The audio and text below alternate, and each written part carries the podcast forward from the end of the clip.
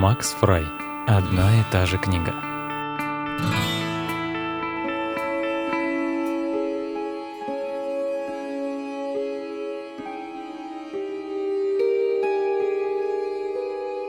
Солнечный кофе.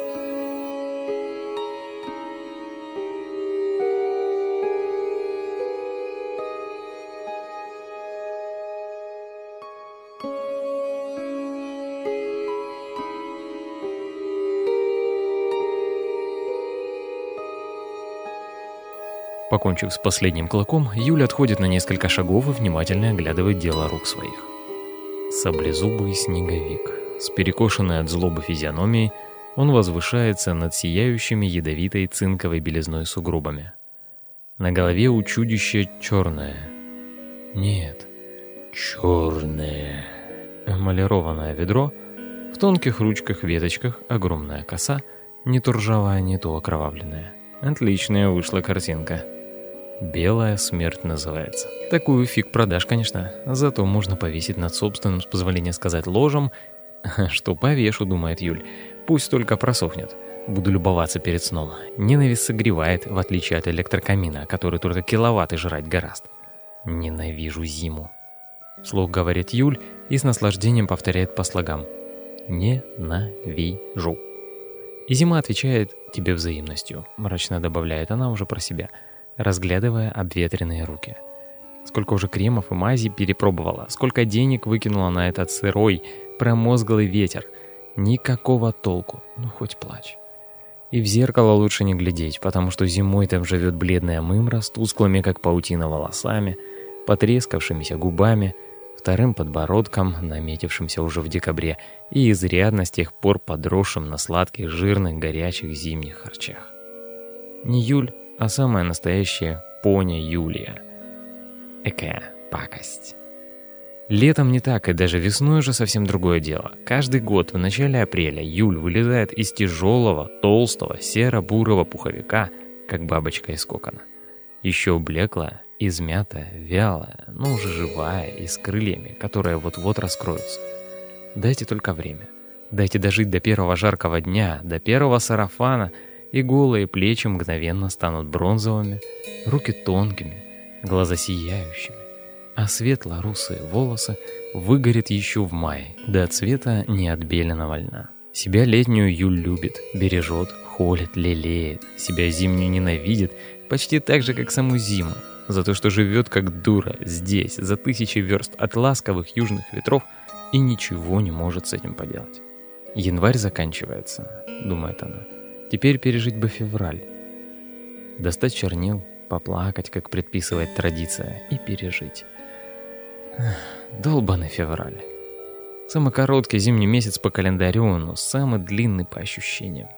Невыносимый, нескончаемый. Не зря февраль по-украински лютый. Ох, какой лютый. Святая правда. Но даже до этого странного февраля еще надо дожить. Дотерпеть. Сегодня у нас какое? 27 значит еще 4 дня. О, Господи. Юль слоняется по дому, ищет теплые носки, напивает себе под нос. «За что, за что, о боже мой, за что, о боже мой?» Если бы композитор Штраус знал, как отчаянно будут фальшивить некоторые неблагодарные потомки – пытаясь воспроизвести его развеселые мотивчики, он наверняка отказался бы от идеи писать оперетты. И от идеи жить дальше он тоже, пожалуй, отказался бы. Но человеку не дано заглянуть в будущее, думает Юля. И это обычно к лучшему. Ее собственное будущее, по крайней мере ближайшее, безрадостно. Да что там, оно просто ужасно. Потому что сейчас, как только найдутся носки, надо собрать волю в кулак, надеть все, что есть, обмотаться шарфом и выйти на улицу. И пойти. По морозу. Далеко-далеко, четыре квартала, до офиса телефонной компании. Потом еще два до ближайшего банка, а потом, получается, целых шесть обратно до дома. Даже думать не хочется. Однако надо. Надо, надо. Уже три дня позарез надо. Но невозможно себя заставить. И сейчас, честно говоря, невозможно. Но из телефонной компании прислали последнее предупреждение – Сегодня крайний срок. Не заплатят, отключат. Ну ладно, хотя бы телефон, но и интернет же тоже. Это никак нельзя допустить. В интернете живет работа. Не настолько хлебная, чтобы позволить себе проводить зиму в теплых краях, но хоть за квартиру заплатить хватает. И даже второй подбородок отрастить на сдачу, как показывает практика, вполне получается. Поэтому два свитера, кофта, носки, сапоги, шарф и мерзкая колючая шапка, пуховик, который с каждым днем становится все тяжелее, как будто отъедается за зиму. Что ж, думает Юля, конечно отъедается. Меня жрет сволочь ненасытная. Уже почти всю сожрал. Весной обещает она себе. Я вынесу эту дрянь на улицу и сожгу. Сперва потопчу ногами, потом плюну, а потом сожгу. С песнями, плясками. Вонище, небось, будет. А, все равно. Она уже шестой год тешит себя этим сладостным обещанием. Но весной Юль так счастлива, что не вспоминает о месте. Оно и к лучшему, честно говоря. Зимняя одежда стоит дорого, а радости от нее все равно никакой. Наряжаться зимой бессмысленно. Так что пусть уж будет пуховик, серый как мышь, бурый как медведь, уродливый как помойное ведро, да черт с ним. Зима начинается прямо в подъезде, промерзшем, как пустой холодильник. Зря я ругаю свой обогреватель, думает Юль. Он старается как может. По сравнению с этим ужасом, у меня дома практически тропики. Мамочки, как же хочется зайти обратно, захлопнуть дверь, не раздеваясь, нырнуть под одеяло. В тепло, господи, боже мой, в тепло. Но она все-таки идет вниз, скользит, на обледеневших ступенях цепляется за перила. Наконец распахивает дверь подъезда, а там, конечно же, ветер. Черт бы его побрал. И солнце. Бледное, лживое зимнее солнце. Светит, но не греет. Сволочь. Лучше пуш пасмурно, слякоть. Но не на полградуса выше нуля.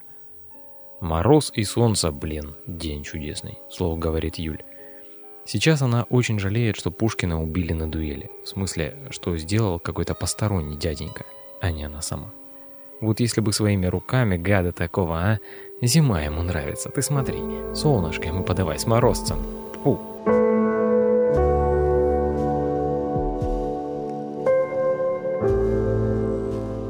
Полтора часа спустя, отогревшаяся сперва в хорошо протопленном офисе телефонной компании, а потом и в банке, ограбленная, но чертовски довольная собой Юль, выходит на улицу, готовая мужественно противостоять морозу и ветру целых 20 минут. Или 15, если время от времени переходить на век. Но это вряд ли. Почти вся дорога в гору, и еще пуховик это чертов 2 килограмма дополнительного веса, а по ощущениям целый пут. И сапожищи по полкило каждый. Ненавижу, привычно думает Юль. Ну, какой-никакой спорт. Неуверенно, почти заискивающе говорит она себе. Хоть какая-то физическая нагрузка. Полезно. И приободрившись, ускоряет шаг. Телефон зазвонил, как только Юль вынырнула из тихого пешеходного переулка на узкую, людную и шумную улицу Траку. Словно бы только и ждал момента, когда ей будет неудобно разговаривать. Вот же мерзавец. Номер незнакомый, но заграничный, в смысле украинский, а значит наверняка звонят из Киева. Те самые ребята, которые еще в октябре дизайн сайта заказали, потом передумали, месяц спустя вернулись с извинениями, дескать, давайте все-таки работать, и после этого снова куда-то исчезли. Юль беспомощно огляделась по сторонам, куда бы нырнуть, чтобы поговорить спокойно. Магазинчик с кальянами и бронзовыми Буддами закрыт. В крошечной табачной лавке тупчутся пять здоровенных дядек. Все пространство заняли, блин, не втиснешься. А в роскошный бельевой бутик, в этом жутком пуховике, заходить как-то неловко. Продавщицы, конечно, на улицу не выгонят. Но так посмотрят. Да ну их. В общем, она свернула в ближайшую подворотню, достала из кармана телефон, неспешно нажала зеленую кнопку «Я вас слушаю». «Алло, говорите» но в ответ раздавалось только приглушенное сопение, сопровождаемое развеселой музыкой на заднем плане. Не то Бреговичем тешится анонимный молчун, не то взаправдошнее цыгане его похитили и теперь празднуют удачное завершение дела. Да пойди его разбери. И надо бы убрать телефон в карман, захочет перезвонит, да любопытство не позволяет. Кто что все-таки, интересно. И вдруг все-таки про работу. «Девочка», — звонко сказала какая-то женщина в глубине двора, — «видишь, я выиграла. И ты идешь за конфетами. Она еще не зашла во двор, ответил спокойно мужской голос. В подворотне стоит. Так что не считается. Они говорили довольно тихо, но акустика здесь будет здоров, так что Юль все равно услышала. И поскольку неведомый молчун с цыганами наконец-то дал отбой, завершил так и не начавшуюся беседу, она обернулась, чтобы поглядеть, что там у нее за спиной делается.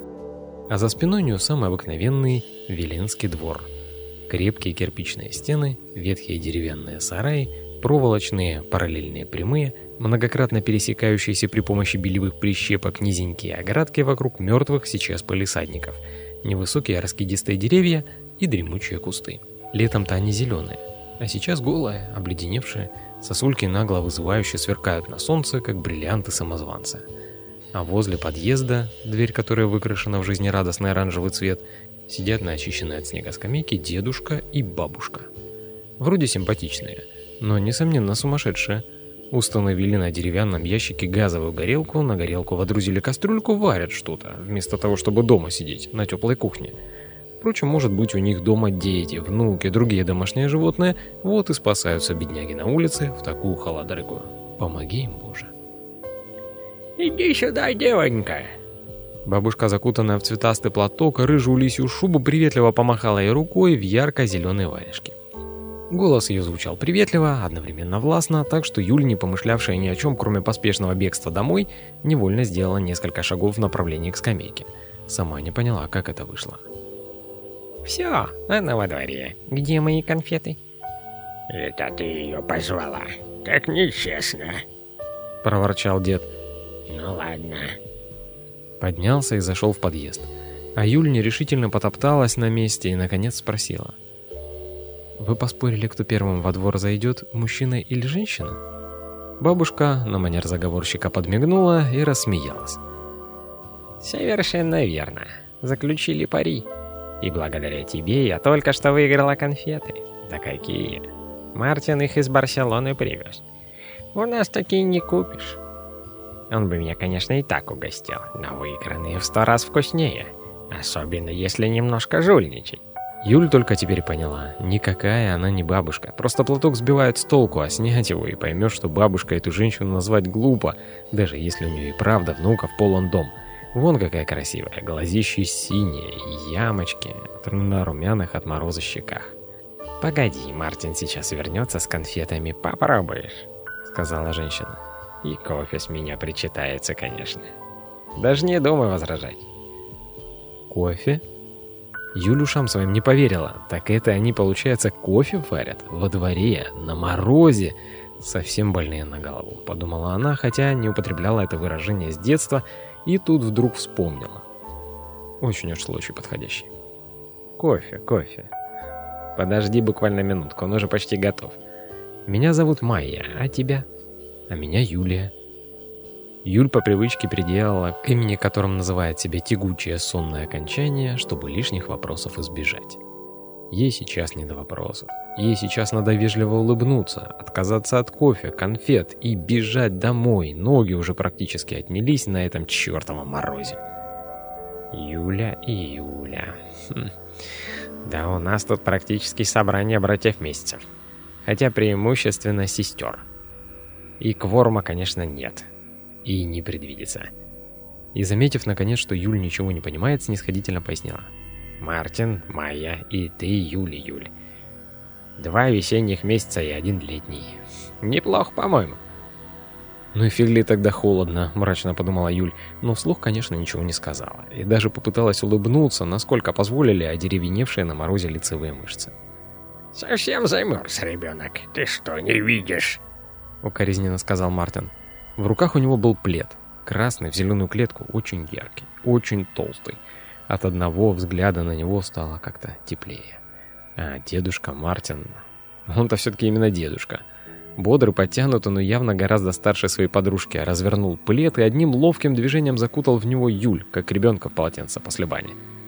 «Ой!» — смущенно пискнула она и умолкла. Потому что вдруг стало тепло, вот прямо сразу, раз — и все как будто в натопленную комнату вошла. Как наброшенный на плечи плед мог согреть торчащие наружу ноги и нос, это совершенно непонятно. Но здорово. «Вот это ты молодец!» — одобрительно кивнула Майя. «А конфеты где?» «Здесь». Дедушка Мартин похлопал себя по груди, вернее, по тяжелому полушубку. Звук получился гулкий, как будто под овчиной скрывались рыцарские латы. «Ты жульничала, поэтому отдам тебе только в обмен на кофе. Третью кружку, кстати, я принес. Сообразительный, обрадовалась Майя. Давай ее сюда, уже все готово. Ребенок, ты там жив? Садись-ка сюда. Выразительно похлопала по скамейке ярко-зеленой шерстяной ладошкой. Юль послушно села. Сейчас она была готова на все, лишь бы плед не отобрали. Не мерзнуть. Вот в чем смысл жизни, радость и благодать. Не мерзнуть – это и есть счастье. Оно оказывается достижимо при жизни, даже в январе. И пусть длится сколько возможно, а еще лучше – вообще всегда. «Вкусно?» – требовательно спросила Майя. Она, конечно же, про кофе. Юль кивнула молча, но страстно, с полной самоотдачей, потому что кофе действительно сказочно вкусный, хоть и варили его на улице, на газовой горелке, в алюминиевой кастрюльке с мятым боком, и, похоже, вовсе без пряностей. А может быть, как раз именно поэтому?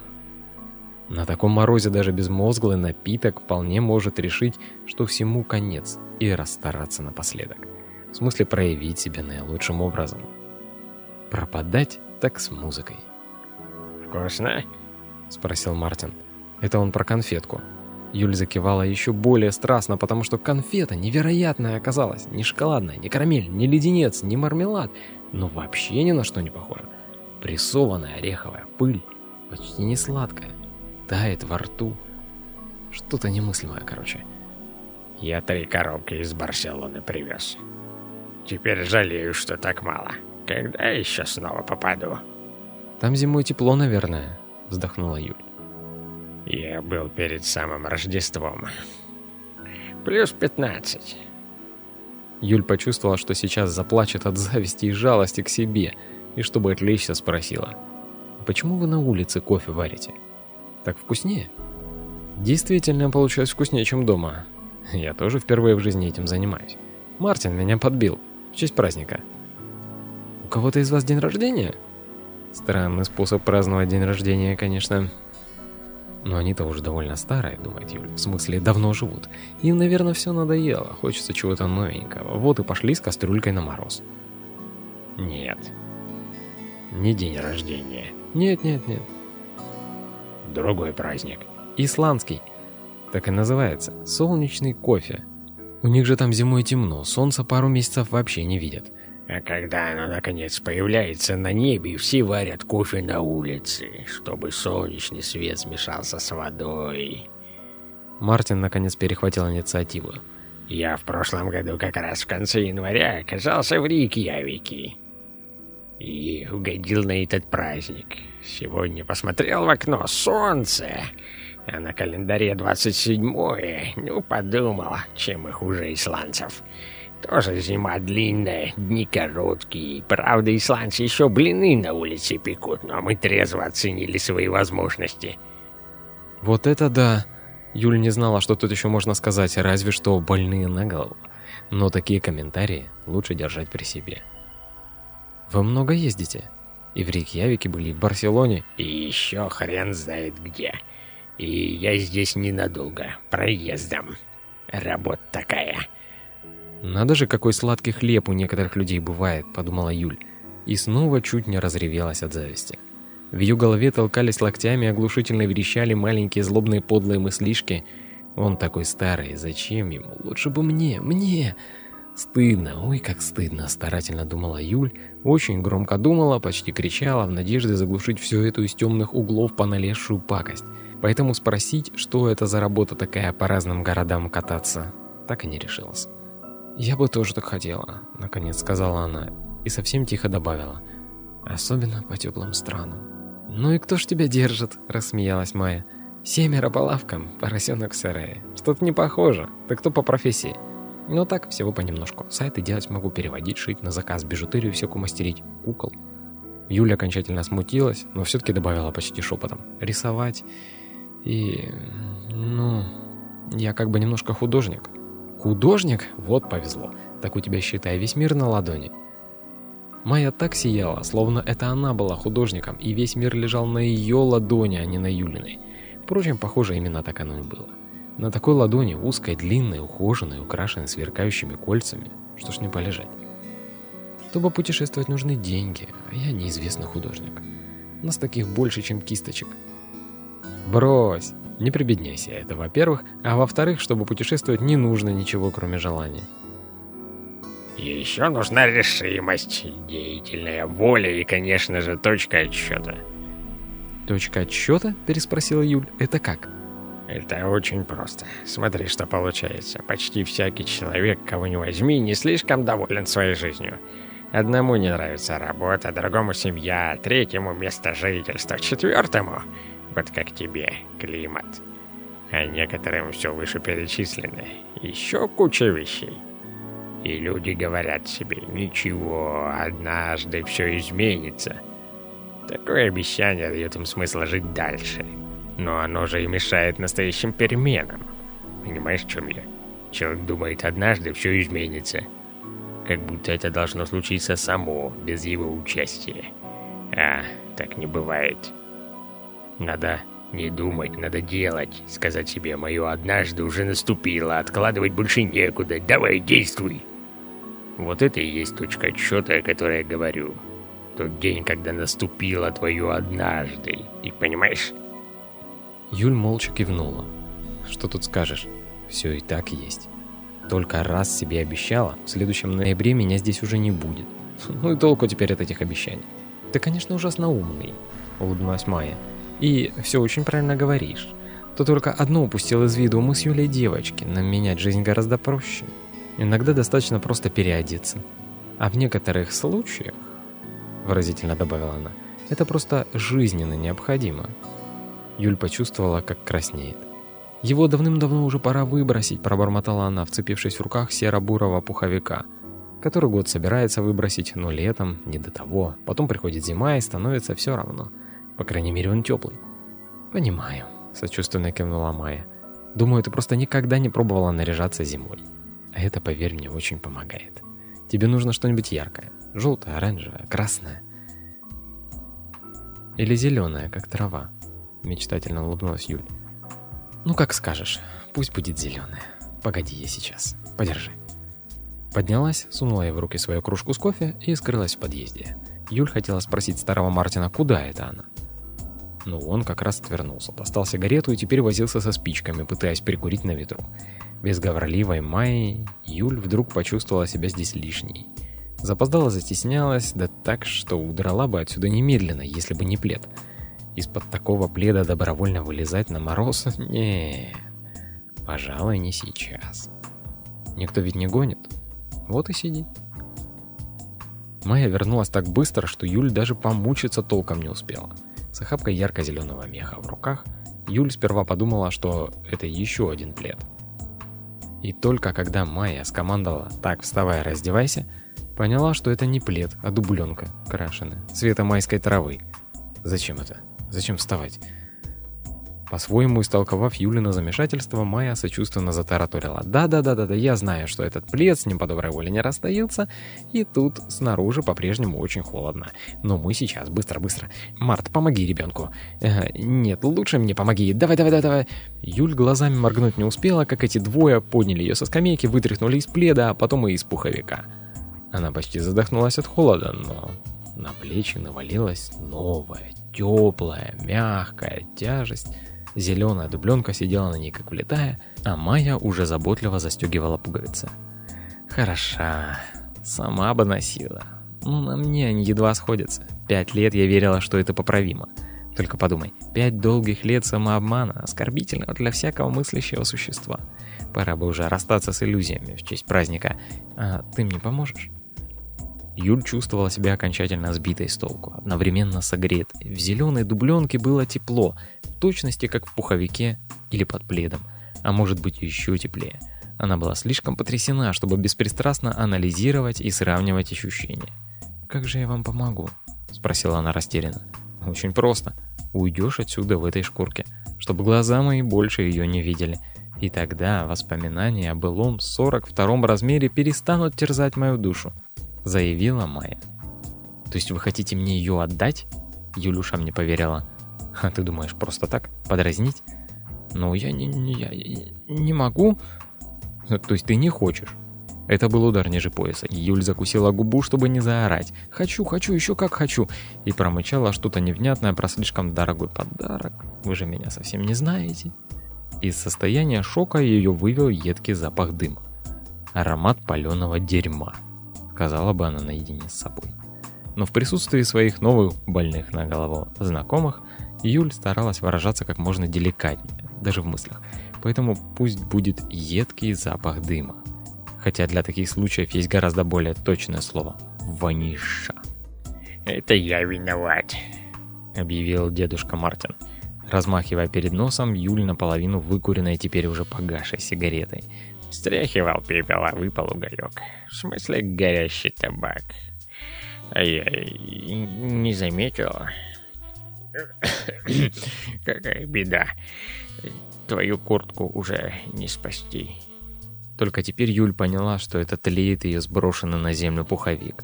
Дымит, смердит, как несвежие простыни из самой дешевой адской гостиницы. А виновник катастрофы поспешно отпихивает его ногой прочь, подальше от скамейки.